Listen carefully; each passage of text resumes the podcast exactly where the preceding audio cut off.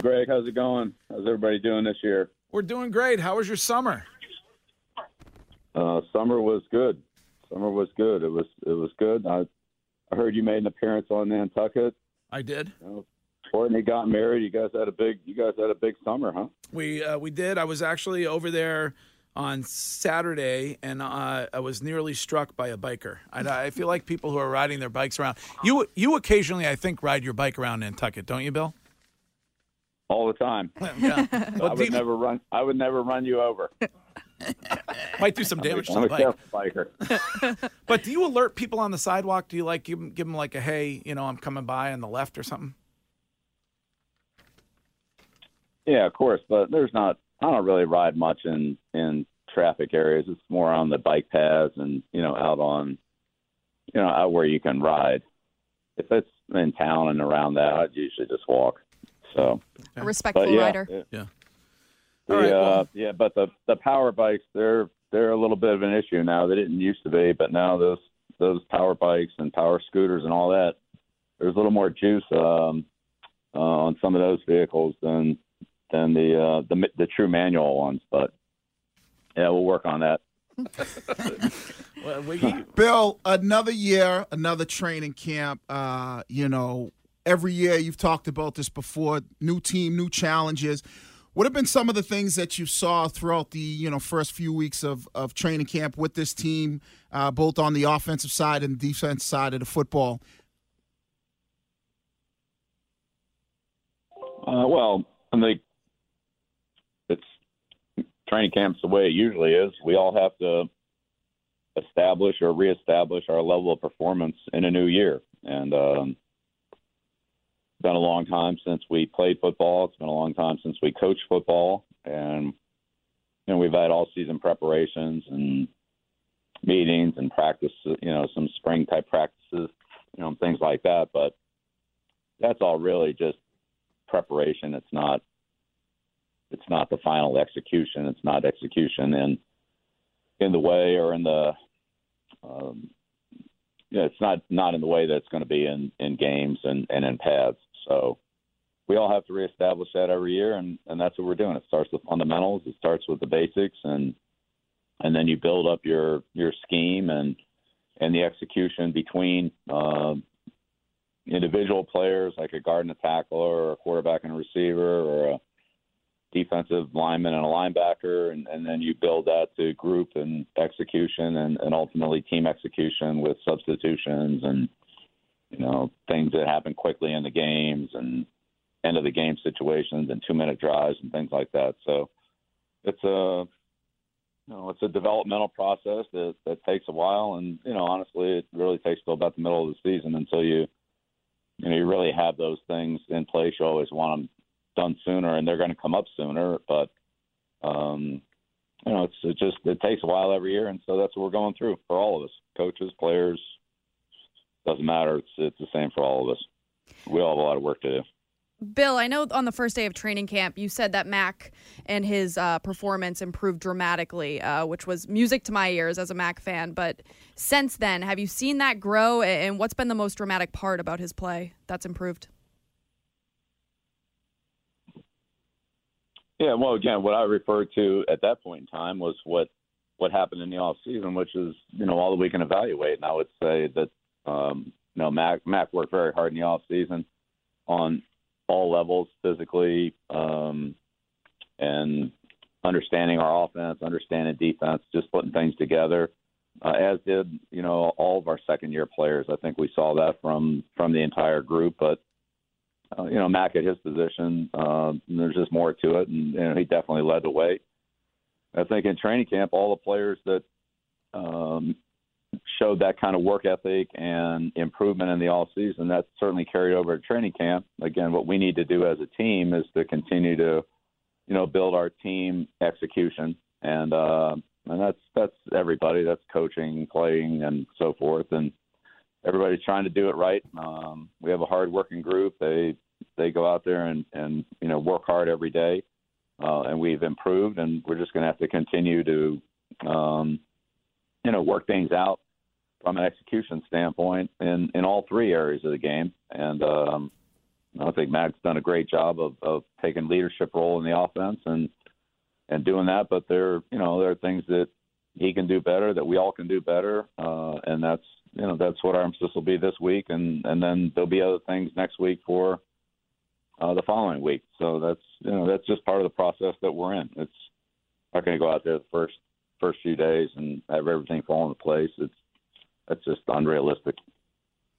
Bill, when it when it uh, you said in July that you aren't big on on titles over there. Have you found it odd that there's been a bit of a uh, like a frenzy media wise on on uh, why you haven't named somebody in an offensive coordinator? Uh, I'm really not too concerned about that. I mean, we there've been many years where we haven't had titles. I don't even know what titles we've had or not had. It doesn't really make any difference to me. It's that's not the point of it.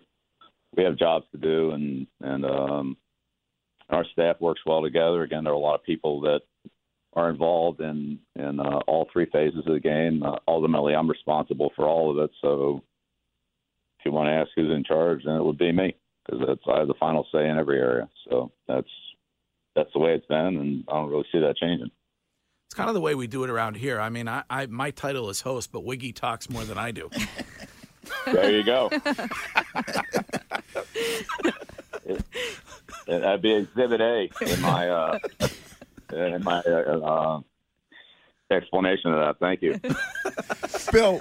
One of the things we were able to do, like you said, everything has changed. It's going to be, you know, first year with without Josh McDaniels. We were able to talk to Charlie Weis and one of the things that he talked about is how you know calling games and having that uh, like that chemistry and that feel.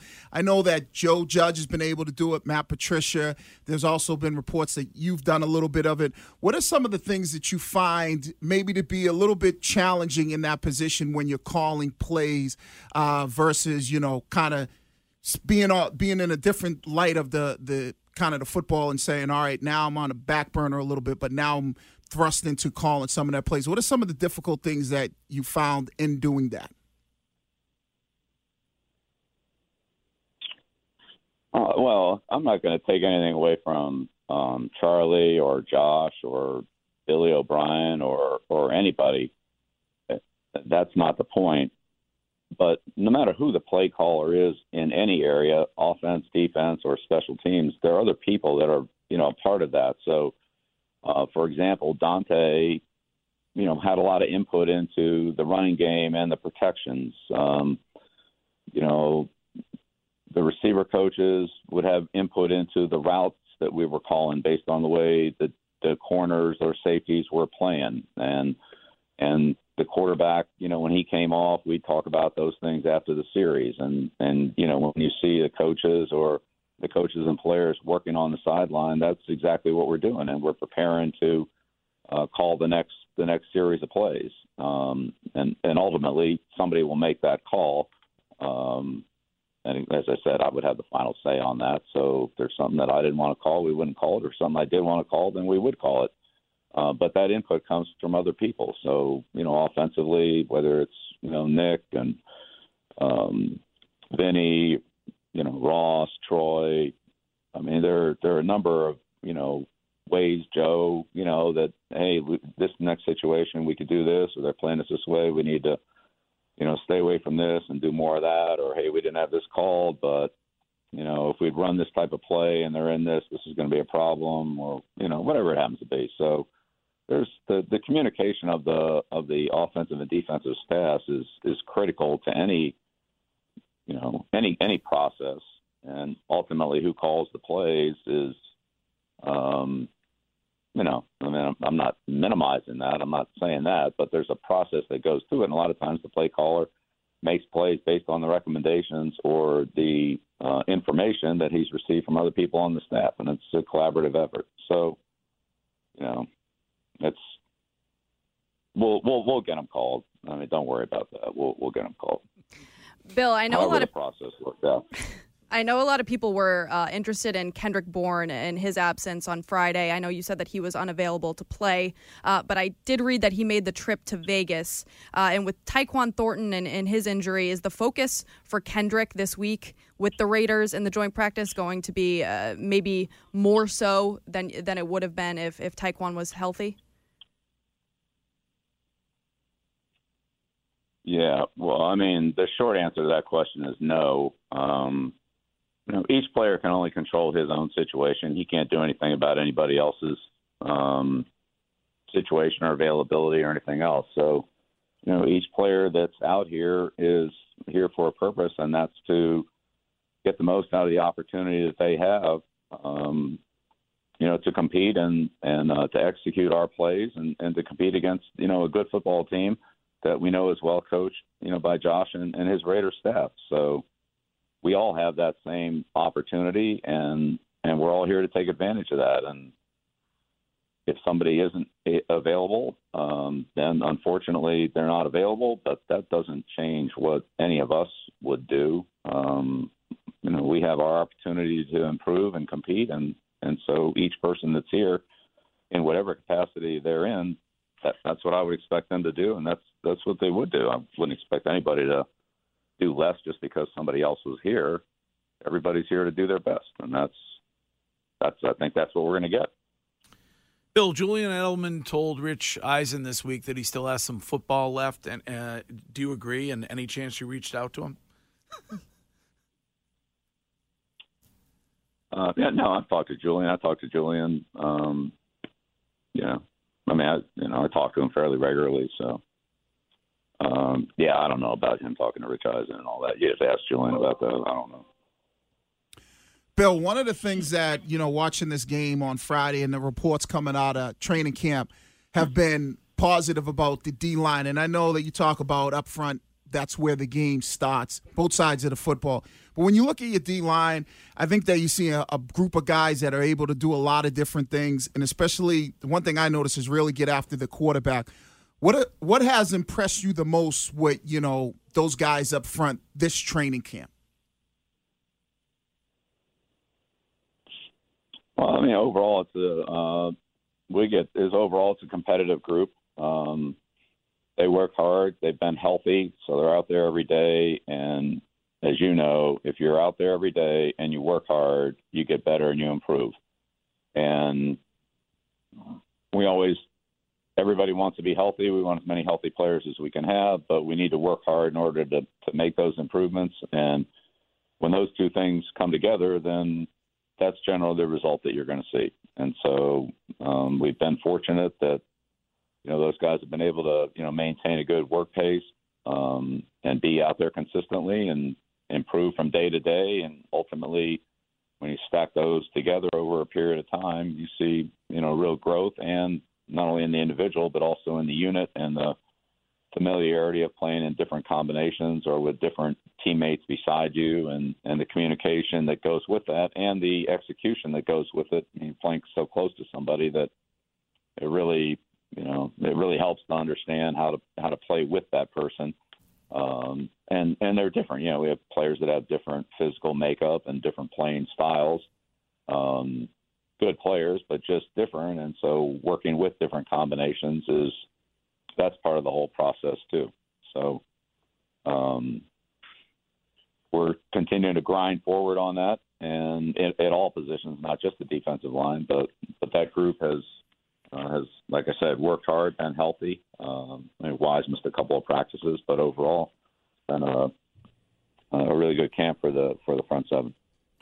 Bill, Richard Seymour was inducted into the Hall of Fame a couple weeks ago. Do you feel like these Patriots teams that have won six championships have been underrepresented in Canton? And if so, how does that, why do you think that is? Yeah, I, I don't know. I mean, I'm not really going to get into that. My comments about the Hall of Fame are on the record, um, so nothing's really changed there. It's, there's there's not a criteria for the Hall of Fame, so until there is one, it's everybody's got their own opinion on it, and you know that's that's what it is. But happy for Richard, uh, happy for our, um, you know, Pro Football Hall of Fame inductees, and also, um, you know, the Patriots Hall of Fame inductees, which this year will include, um, you know, Vince. But um, you know, hopefully, we'll more of those guys will get recognized. I'm sure they will you know, as as time goes along. Um, you know, it sounds like there may be some momentum for for Rodney. Certainly, he would be near the top of my list of players that you know, have had great careers and, and won championships here. So, you know, hopefully we'll see Robert and Rodney and and then eventually some of the players who are still playing or just recently finished playing, like Rob and Tom, guys like that, um, out there as well. But all that's out of out of my control. I don't really have anything to do with that, and it's up to the people who are on the committee, and uh, it is what it is.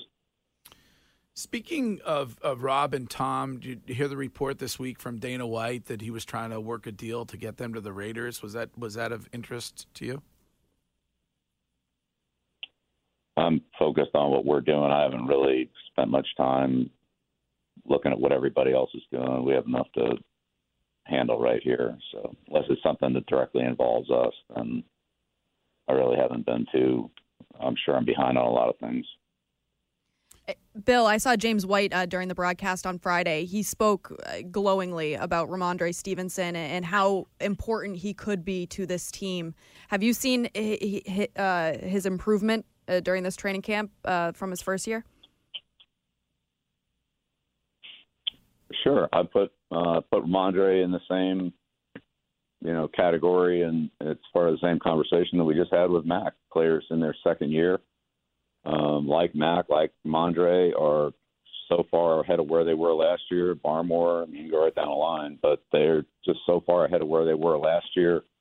Um, physically, um, mentally, from the standpoint of knowing what to expect and how to prepare for the season, um, knowing what to expect on their side of the ball, what we do, and also having a much better understanding and awareness of what's going on on the other side of the ball, how teams play, how certain individuals play, how different matchups, um, how they handle certain, you know, how they handle different matchups the the type of player. They're all players are different, but there's certain types of players that they go up against, and and they start to fall into different categories on matchups, and and so you know they've gained those experiences as well.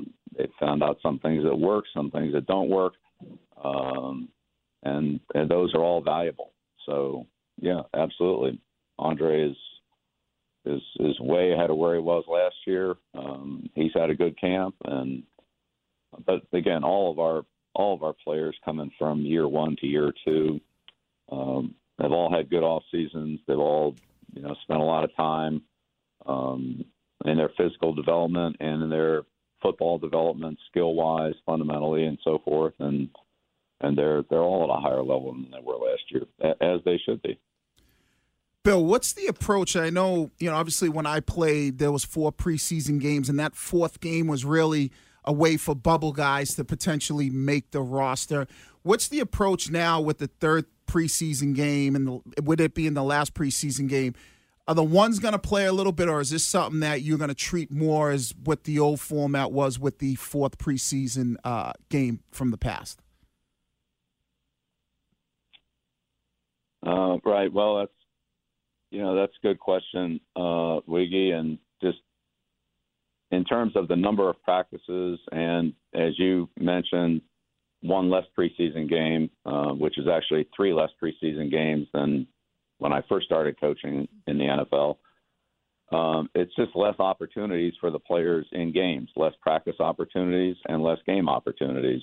It's the same for everybody, uh, but it just generally forces you to make decisions with less information than we've had in the past. I'm not saying it's good or bad. It just it is what it is and and so depending on the player's physical situation, if he misses some practice time or misses some preseason games, then you you know you shorten that window uh, even further. So as a staff, we just have to do what we always do, which is combine the um, all the different things that we want to try to do, whether it's getting players to play together, whether it's evaluating players, whether it's um, helping to build uh, conditioning with players, game conditioning as opposed to practice conditioning, which, as you know, are two very different things, um, and so forth. They're they're just and managing the player's physical condition, whether whether it's really that beneficial for him to play in the game or not, um, and so forth. So there's a lot of there's a lot of criteria. There's a lot of conflicting, um, you know, reasons to play, handle it one way or handle it another way. Um, I'd say what what we've tried to do is take the joint practices and add, in this case, four extra.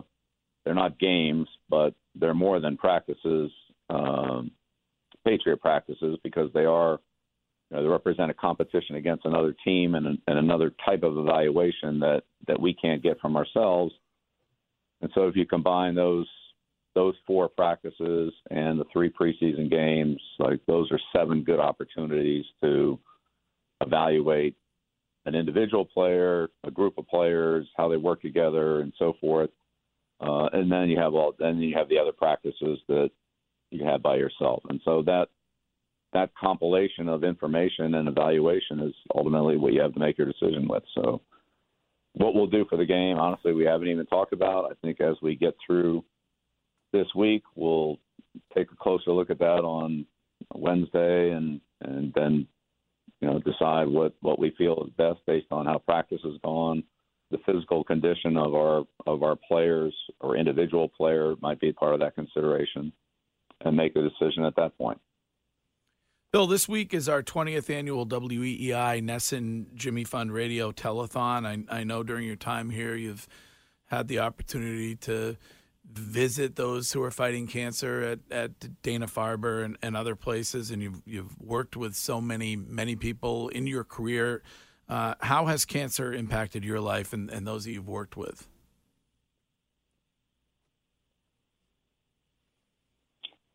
Yeah, well, it's you know it's obviously a tough situation when it when it hits close to home, um, and you know unfortunately we've you know, we've all had those in our lives. Um, but it's,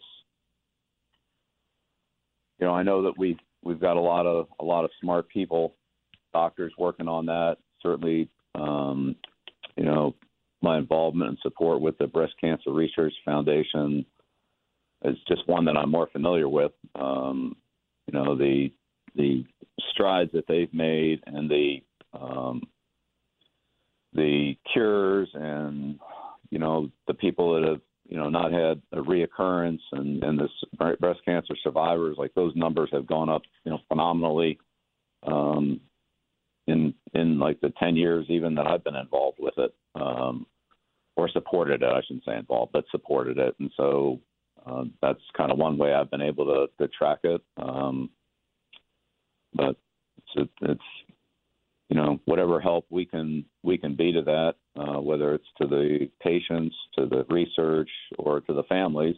Um, you know, it's just just caring for each other is is just part of human nature, and it's it hit, can hit closer to home and you know different different circumstances, but however you slice it up, it's you know it's it's, it's tough, and I think you know moral support, financial support, and and just all this pulling together and you know having a giving each other a helping hand in, in whatever form that comes in. Um, certainly, financial is important, but that's you know that's what we can do, and and I, I think everybody, I think everybody that I know of is is involved in in something like that in some way, whatever fund it happens to be, or whatever um, you know organization that it is, or even if it's not an organization, just that it's personal support for somebody who's going through that. So uh, we've had some of those on our team. You know, we've had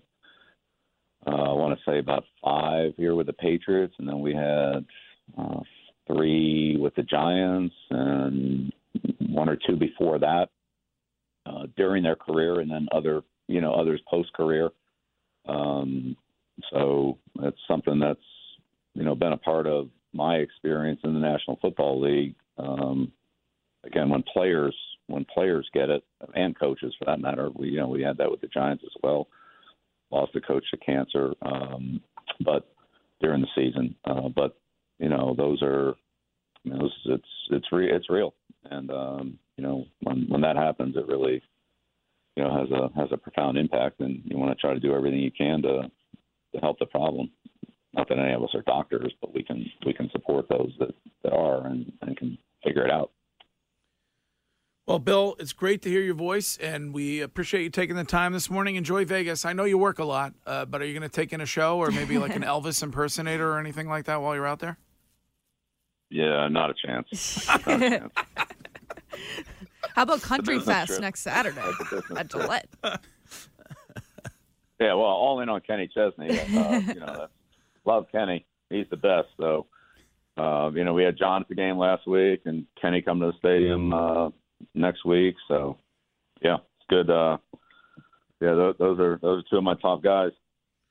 All right, Bill. Well, All right, we'll, have a good one. we'll talk to you again. Thank you. All right, thank you. All right. Bill, Bill Belichick on a Patriots Monday.